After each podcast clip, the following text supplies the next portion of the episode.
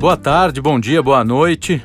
É, meu nome é Carlos Freitas e, eu, a ideia é falar sobre alguns clássicos, alguns livros que marcaram época, história, marcaram não só época, mas atravessaram as épocas, né? Desde que eles foram escritos. E o livro escolhido para iniciar esse projeto é Hamlet, de William Shakespeare. Não sei se alguém já ouviu falar. É um, um escritor inglês do século XVI, né? 16, 17. Ele é, o, o, nascimento dele agora me foge, mas o, o, a obra que a gente vai tratar, eu quero ficar nela, né? Não quero fugir muito do, do, do, do da lógica interna dela. É claro que tem, é sempre importante colocar um pouquinho do que do cenário da época, né? De, de quando ele viveu. E ele e a, a peça foi composta mais ou menos entre 1558 1600, mais ou menos. Ah, perdão, entre 1599 e 1600, né?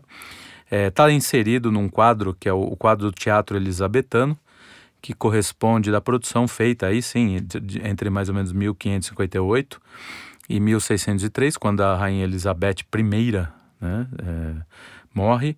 Mas para os efeitos históricos, eles contam até o fim do, rei, do, do, do do Jaime I, que foi até 1625. E o Shakespeare, então, é o grande expoente dessa efervescência cultural, teatral da, da Inglaterra. Existiram outros autores também com bastante fama, como Christopher Marlowe e o Ben Jonson. Né? Há sempre aquela, aquela velha lenda de que Shakespeare não existiu, ele era uma, uma que esses autores meio que se juntaram e, e criaram essa, esse personagem. Isso é uma grande balela. Né? Hoje em dia já tem algumas coisas, embora a, a biografia dele ainda seja meio obscura, mas já tem algumas, é, algumas referências, alguns relatos, documentos históricos que comprovam a existência deste homem genial. E ele realmente foi genial, né? O, ele, então, como eu disse, ele compôs a obra mais ou menos em 1600, 1599. Essa obra é muito interessante porque o T.S. Eliot, ele, ele diz que é das obras do Shakespeare a única que ele não consegue resolver. Então ele deixa ela meio ela, ela fica um, ela fica um pouco um pouco ela tem algumas cenas meio meio deslocadas meio fora de fora de, de contexto elas não entram no, no, no fundo da na narrativa né então diz que ele deixou algumas algumas pontas soltas, né? O que difere bastante do, de tudo que ele fez, né? Que o teatro dele é bem amarradinho, as, os dramas e as comédias são super amarradinhos e com finais que a gente consegue consegue compreender. É, uma das teses é que o Hamlet tinha um filho chamado Hamlet, é, perdão, Hamnet. O, o, nome do filho do, do, do Shakespeare era Hamnet. E e esse filho falece cedo, né? Então é, é, possível que ele tenha tomado contato com a lenda de Hamlet, aí sim, a lenda de Hamlet. E depois ela virou Hamlet e foi foi foi encenada por alguns outros autores, né, como Thomas Kidd e François de Bellefrost. E é bem possível, porque essas peças, essa peça, se não me engano, é do Thomas Kidd, que fazia parte da tragédia espanhola, fazia parte dessa da companhia que o Shakespeare trabalhava. Então ele deve ter tido uma é, viu a semelhança dos nomes e pode ter essa é uma uma linha de, de, de interpretação para que o Hamlet fizesse essa peça, né?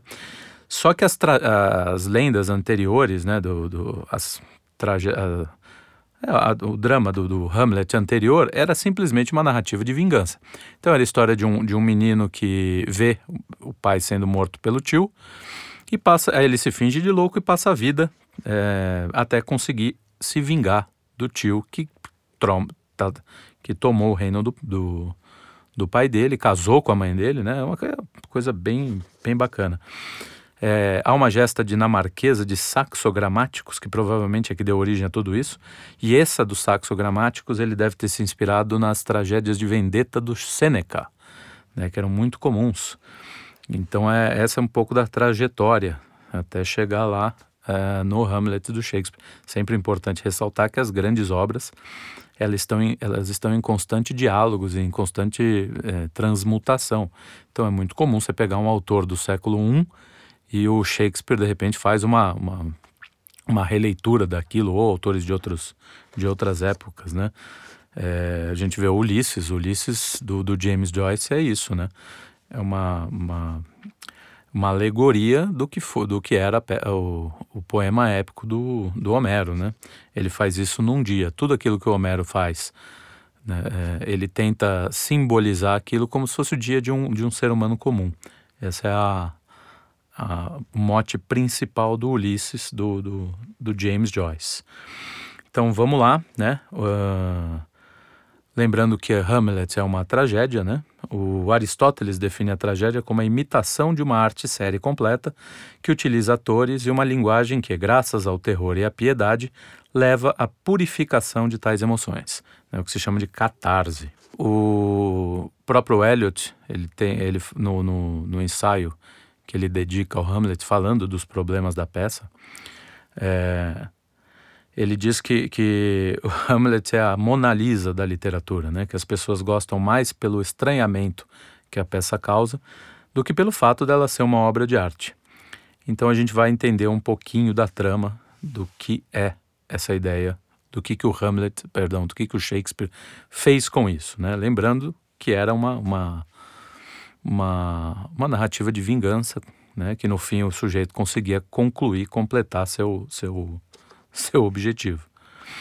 Né? Então, o, a peça ela é composta em cinco atos, ela tem cinco atos, né? Um ato geralmente corresponde a um ciclo de ação, né? E as cenas é, dentro de cada ato compõem esse ciclo, né?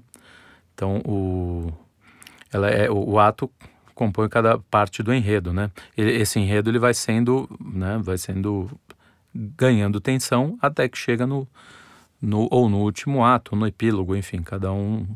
Se bem que o epílogo já é o pós, né? É depois da, da do, do, que acontece, enfim. É, e tem uma outra coisa também que para, para fins cênicos, né? A, cada ato, cada cena ajudam os atores, né? Mudar a atora, mudar a figurina, mudar cenário, né? Então é isso.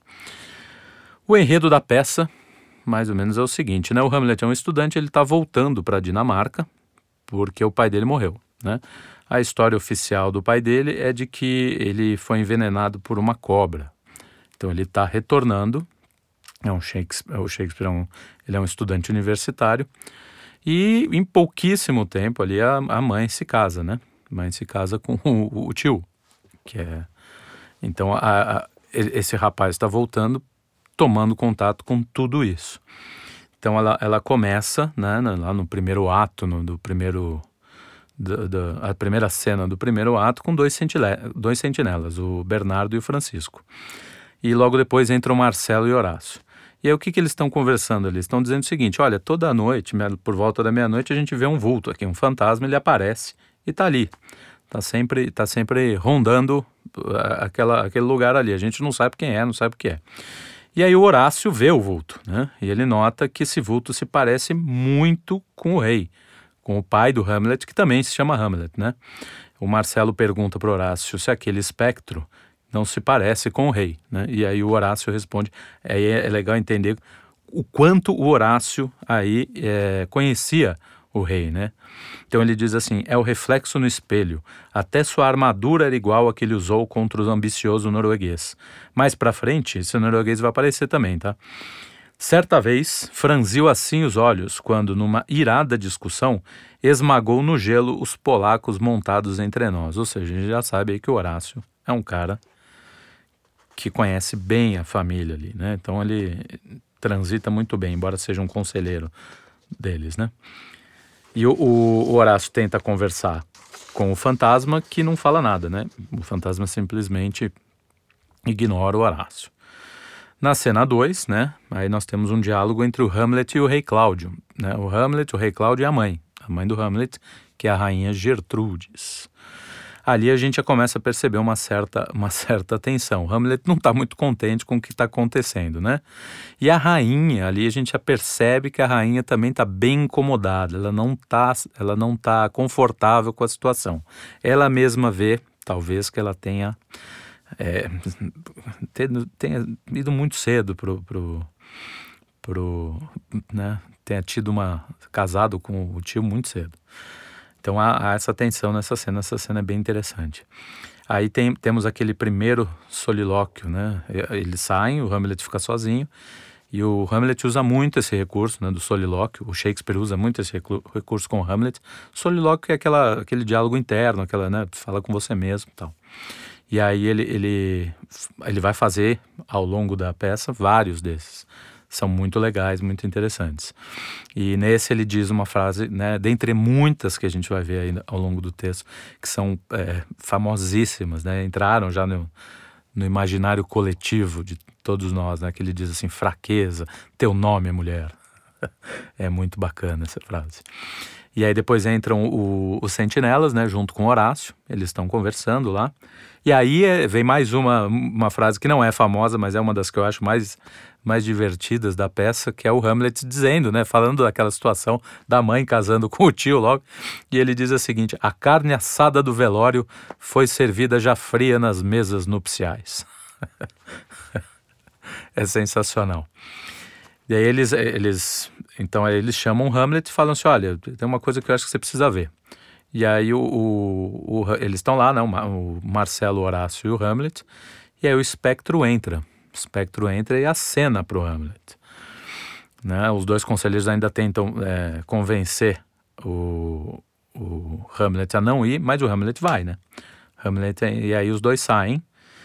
E aí o Marcelo profere já mais uma das famosíssimas frases da, da literatura, né? Há algo de podre no reino da Dinamarca. Então aí saem Marcelo e Horácio, eles seguem, né? Seguem o, o meio à distância o, o, Vulto e o Hamlet. Aí a gente tem a cena seguinte já, já que eu, eu dei uma passada assim, não, não foquei cena a cena, mas já é a quinta cena, né? A cena 5 do primeiro ato. E o Hamlet e o, o, e o Spectro conversam. E ali ele revela que ele é o espírito do pai dele, né? É interessante você ver, aí já tem uma, uma certa uma, um certo erro de narrativa do Hamlet, porque assim, o Horácio reconhece e o Hamlet precisa que o espectro o informe que ele é o pai. Então é muito, né, a gente tem aí uma, uma primeira um primeiro incômodo, diria assim, que corrobora a, a tese do Eliot. Né? E conta, então, aí ele conta que ele foi envenenado pelo irmão. Então, lembra, ele tinha, ele sabia que o, o que o pai tinha morrido, mas a, a, a informação oficial, a, a notícia oficial que a Folha, o Estado, o Globo, a revista Caras, enfim, revista Época, todos os jornais mandaram é, de que ele tinha sido picado por cobra, né? Enfim. Então aí ele fica daquele jeito, né? Você imagina o espectro contando para ele, ele eh, dizendo, né? Ele, e aí ele diz o seguinte: com o lúgubre suco de ébano num frasco e na ponta de meus ouvidos entornou a estilação morfética. Estilação morfética, traduzindo para o português, não é? Essa é a gota do sono, né? Que o, então ele diz o seguinte, que o, o rei Cláudio, o atual, né? Jogou um veneno no ouvido dele. Então despejou veneno, as gotas de, no, gotas de veneno no ouvido dele. E aí o bichinho foi, né? Foi desta para uma, para uma melhor. O espectro sai, né? E aí fica o Hamlet, daquele jeito, né? Ó oh, hoste celestial, ó oh, terra, e o que mais? Evoca o inferno? Não, calma meu coração, né? Então você imagina como é que aquela notícia mexeu com aquele sujeito, que era um, é um sujeito pacífico, um sujeito tranquilo, um estudante, tá lá retornando, a gente vê que ele, que ele tem uma boa relação com sentinelas, com, com todo mundo ali, então não é um cara, não é um cara é, bélico, assim, não é um sujeito já afim disso. Então ele fica muito, muito perdido, né? E ele tem ótimas tiradas, né? Ele vai. É, ele vai dizer assim, nesse solilóquio que ele está tendo, ele fala assim: Eu preciso anotar, eu preciso anotar isso. Né? Eu preciso anotar que se pode sorrir, sorrir e ser patife. Referindo-se ao tio, né? Então aí ele, ele, e aí ele escreve, né? Ele anota, que o tio está jurado. Então aí vai começar a bagaça é agora que o bicho vai pegar. Ou seja, né, fizemos aí, a, o, o Shakespeare criou, montou o princípio é do que, do que a gente vai ver. no primeiro ato. Então aí é, entra o Horácio, depois disso entra o Horácio e o Cláudio. O Hamlet tá, tá parado ali, né? E, e aí o, o, eles dizem, eles falam, e aí, que não sei o que, o que, que aconteceu, tal. O Hamlet começa a contar a história, né? E, é, e aí ele tem aquela veia dramática, ele diz assim, não há um canalha em toda a Dinamarca que não seja um patife consumado. É, a, a peça é muito bacana. E aí continuam conversando, aí temos mais uma das frases pouco conhecidas da literatura, né? Que o, o Hamlet diz assim: há mais mistérios entre o céu e a terra do que imagina a tua vã filosofia, Horácio.